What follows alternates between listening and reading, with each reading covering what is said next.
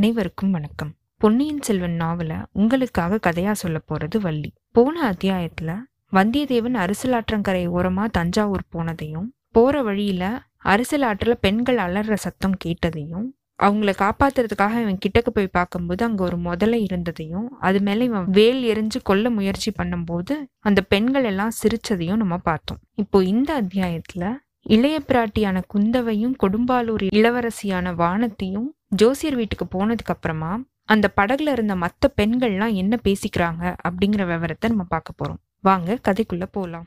கல்கியின் பொன்னியின் செல்வன் முதல் பாகம் புதுவெள்ளம். அத்தியாயம் பதினைந்து வானத்தியின் ஜாலம். இளைய பிராட்டி குந்தவையும் வானத்தையும் ரதத்துல ஏறி குடந்தை ஜோதிடர் வீட்டுக்கு போனதுக்கு அப்புறமா படகுல இருந்த மற்ற பெண்கள் எல்லாருமே வந்து வானத்திய பத்தியும் குந்தவையை பத்தியும் பேசிட்டு இருக்காங்க. அதுக்கப்புறமா அவங்களுக்கு குந்தவை ஒரு வேலையை செய்ய சொல்லிட்டு போயிருக்கா. அதையும் அவங்க செய்றாங்க. அது என்னன்றதை நம்ம இப்ப பார்ப்போம் அடியே தாரகை இந்த கொடும்பாலூர்காரிக்கு வந்த யோகத்தை பாருடி. அவ மேல இந்த இளைய பிராட்டிக்கு அப்படி என்னடி ஆசை? அப்படின்னு ஒருத்தி கேக்குறா. ஆசையும் இல்ல ஒண்ணும் இல்ல வாரிணி. நாலு மாசமா இந்த பொண்ணு வந்து கிறுக்கு பிடிச்சவ மாதிரி சுத்திட்டு இருக்கா. அப்பப்ப மயக்கம் போட்டு வேற கீழே விழுந்துடுறா.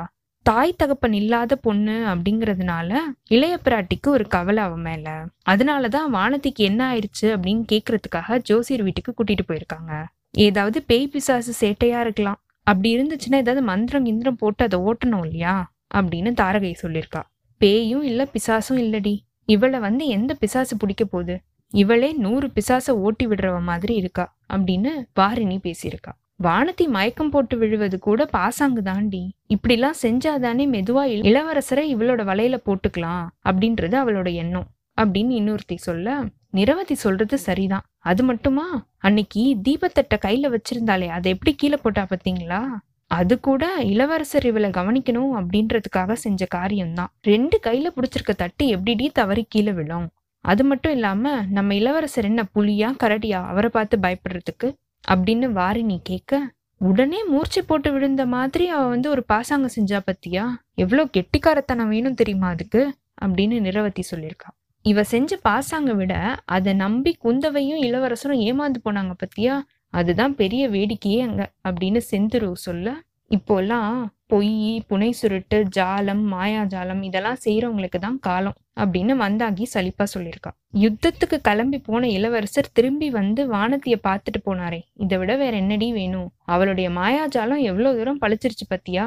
அப்படின்னு வாரணி சொல்ல அதெல்லாம் ஒன்றும் இல்ல. இளவரசர் அவ்வளவு மேன்மை குணம் உடையவர். ஒரு பொண்ணு மயக்கம் போட்டு விழுந்துட்டா? அப்படின்னு கேட்ட உடனே அவளை பார்த்து விசாரிக்காம போவாராடி. இதுல இருந்து நீ ஒரு அர்த்தம் சொல்ல வேண்டாம் அப்படின்னு தாரகை அவளை சும்மா இருக்க சொல்லியிருக்கா. இளவரசரை பத்தி நீ சொல்றது உண்மைதான். அவரை மாதிரி ஒரு குணசாலி இந்த ஈரேழு உலகத்திலயுமே யாருமே இருக்க முடியாது. கதைகள்ல காவியங்கள்ல கூட இந்த மாதிரி இருந்திருக்க மாட்டாங்க. ஆனா நான் சொல்றது வேற. இவ இந்த வானத்தை மயக்கம் போட்டு விழுந்தாளே அது என்ன மயக்கம் தெரியுமா? அதை கேட்கறதுக்கு ஜோசியரிடம் ஏன் போகணும்? என்கிட்ட கேட்டிருந்தா நானே சொல்லியிருப்பேன் அப்படின்னு வாரிணி சொல்ல அது என்ன மயக்கம்டி? எங்களுக்கு தான் கொஞ்சம் சொல்லேன் அப்படின்னு செந்துரு கேட்க வாரிணி செந்துருவோட காதோட போய் ஒரு ரகசியம் சொல்லியிருக்கா. அதுக்கு என்னடி ரகசியம் சொன்னாவ அவ? எங்களுக்கு தெரியக்கூடாதா என்ன? அப்படின்னு நிரவத்தி கேட்டிருக்கா. அது சாதாரண மயக்கம் இல்லையாண்டி. மையல் மயக்கமாம். அப்படின்னு செந்திரு சொல்ல உடனே அங்க எல்லாருமே கலகலன்னு சிரிக்க ஆரம்பிச்சிட்டாங்க. இதை கேட்டோன்னே அந்த நதி ஓரத்துல இருக்கிற மரங்கள்ல இருந்த பறவைகள்லாம் வந்து சட சடன் ரெக்கை அடைச்சிக்கிட்டு பறந்து போயிருச்சான் நம்ம இளவரசர் இலங்கையில இருந்து திரும்பி வந்தா மறுபடியும் இவ வந்து மயக்கப்பொடி போட பாப்பா. அதுக்கு நம்ம இடம் கொடுக்கவே கூடாது. ஜாக்கிரதையா இருக்கணும்.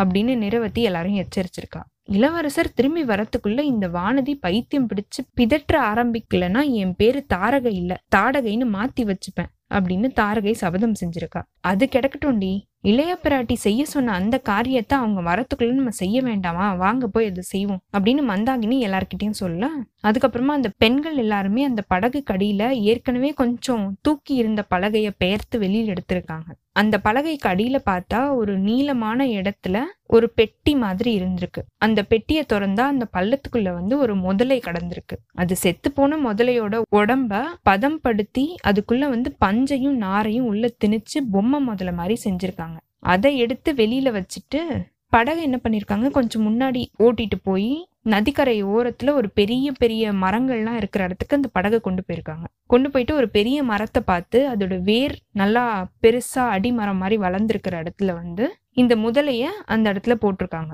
போட்டுட்டு அந்த முதலையோட உடம்பு பாதி தண்ணியில இருக்கிற மாதிரியும் பாதி வந்து அந்த வேர் மேல சாஞ்சிருக்கிற மாதிரியும் போட்டுட்டு அது வந்து தண்ணியில மிதந்து போயிடக்கூடாதுன்னு ஒரு கயிறை வந்து கட்டி படகோட சேர்த்து கட்டியிருக்காங்க. அந்த கயிறு தெரியாம தண்ணிக்குள்ளேயே மறைச்சிருக்காங்க. இப்போ அந்த முதலையை பார்க்கறதுக்கு நிஜமான முதலை மாதிரியே இருக்குது. அது நல்லா வாயை பெருசா திறந்துட்டு பயங்கரமா காட்சி தந்திருக்கு. ஏண்டி மந்தாகினி எதுக்காக இந்த பொம்மை முதலையே இந்த மரத்தடியில இப்படி வைக்க சொல்லிட்டு போயிருக்காங்க இல்லையா பிராட்டி?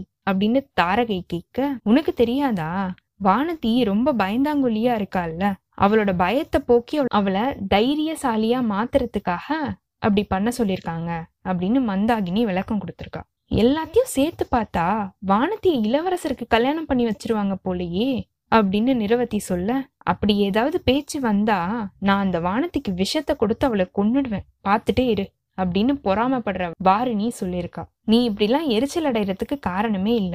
மானியக்கேடத்து ரெட்டை மண்டல சக்கரவர்த்தியும் வேங்கி நாட்டோட மன்னரும் கலிங்க தேசத்து ராஜாவும் வடக்கு பக்கம் இருக்கிற ரொம்ப தூரத்துல இருக்கிற கண்ணூச்சி சக்கரவர்த்தி கூட நம்மோட இளவரசருக்கு பொண்ணு கொடுக்கறதுக்கு காத்திருக்காங்களாம். அப்படி இருக்க இந்த கொடும்பாலூர் வானத்தையே யாரடி லட்சியம் செய்ய போறாங்க?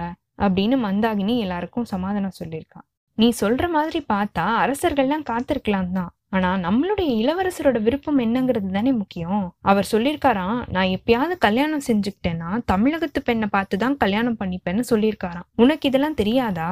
அப்படின்னு செந்துரு சொல்ல அப்படின்னா ரொம்ப நல்லதா போச்சு. நம்ம எல்லாரும் சேர்ந்து தனித்தனியா நம்மளோட கைவரிசையை காட்டிட வேண்டியதானே இந்த வானத்தியால முடியிற காரியம் நம்மளால முடியாதா என்ன? அவகிட்ட இருக்கிற மயக்கப்பொடி நம்ம கிட்ட இல்லையா என்ன? அப்படின்னு தாரகை சொல்ல இப்படிலாம் இந்த பெண்கள் மாத்தி மாத்தி பேசிட்டு இருக்கிறதுக்கான ஆதாரமான நிகழ்ச்சி என்ன? அப்படிங்கிறத நம்ம அடுத்த அத்தியாயத்துல பார்ப்போம். இத்தோட இந்த அத்தியாயம் நிறைவு பெற்றதுங்க. அடுத்த அத்தியாயத்துல குந்தவையோட தோழிமார்கள் எல்லாருமே ஏன் வானத்தி மேல பொறாமப்படுறாங்க? இவங்க இப்படி பேசுறதுக்காக காரணமா இருக்கிற அந்த நிகழ்ச்சி என்ன? எப்போ நடந்தது? அப்படிங்கிற எல்லா விவரத்தையும் பார்ப்போம். உங்களுக்கு இந்த எபிசோட் பிடிச்சிருந்ததுன்னா லைக் பண்ணுங்கள் உங்கள் ஃப்ரெண்ட்ஸ் எல்லாருக்கும் ஷேர் பண்ணுங்கள் எங்களுக்கு கண்டினியூஸாக உங்கள் சப்போர்ட் கொடுத்துட்டே இருங்க. எங்கள் சேனலை சப்ஸ்கிரைப் பண்ணுங்கள் ஃபாலோ பண்ணுங்கள் அடுத்த அத்தியாயத்துக்காக காத்திருங்க. அனைவருக்கும் நன்றி வணக்கம்.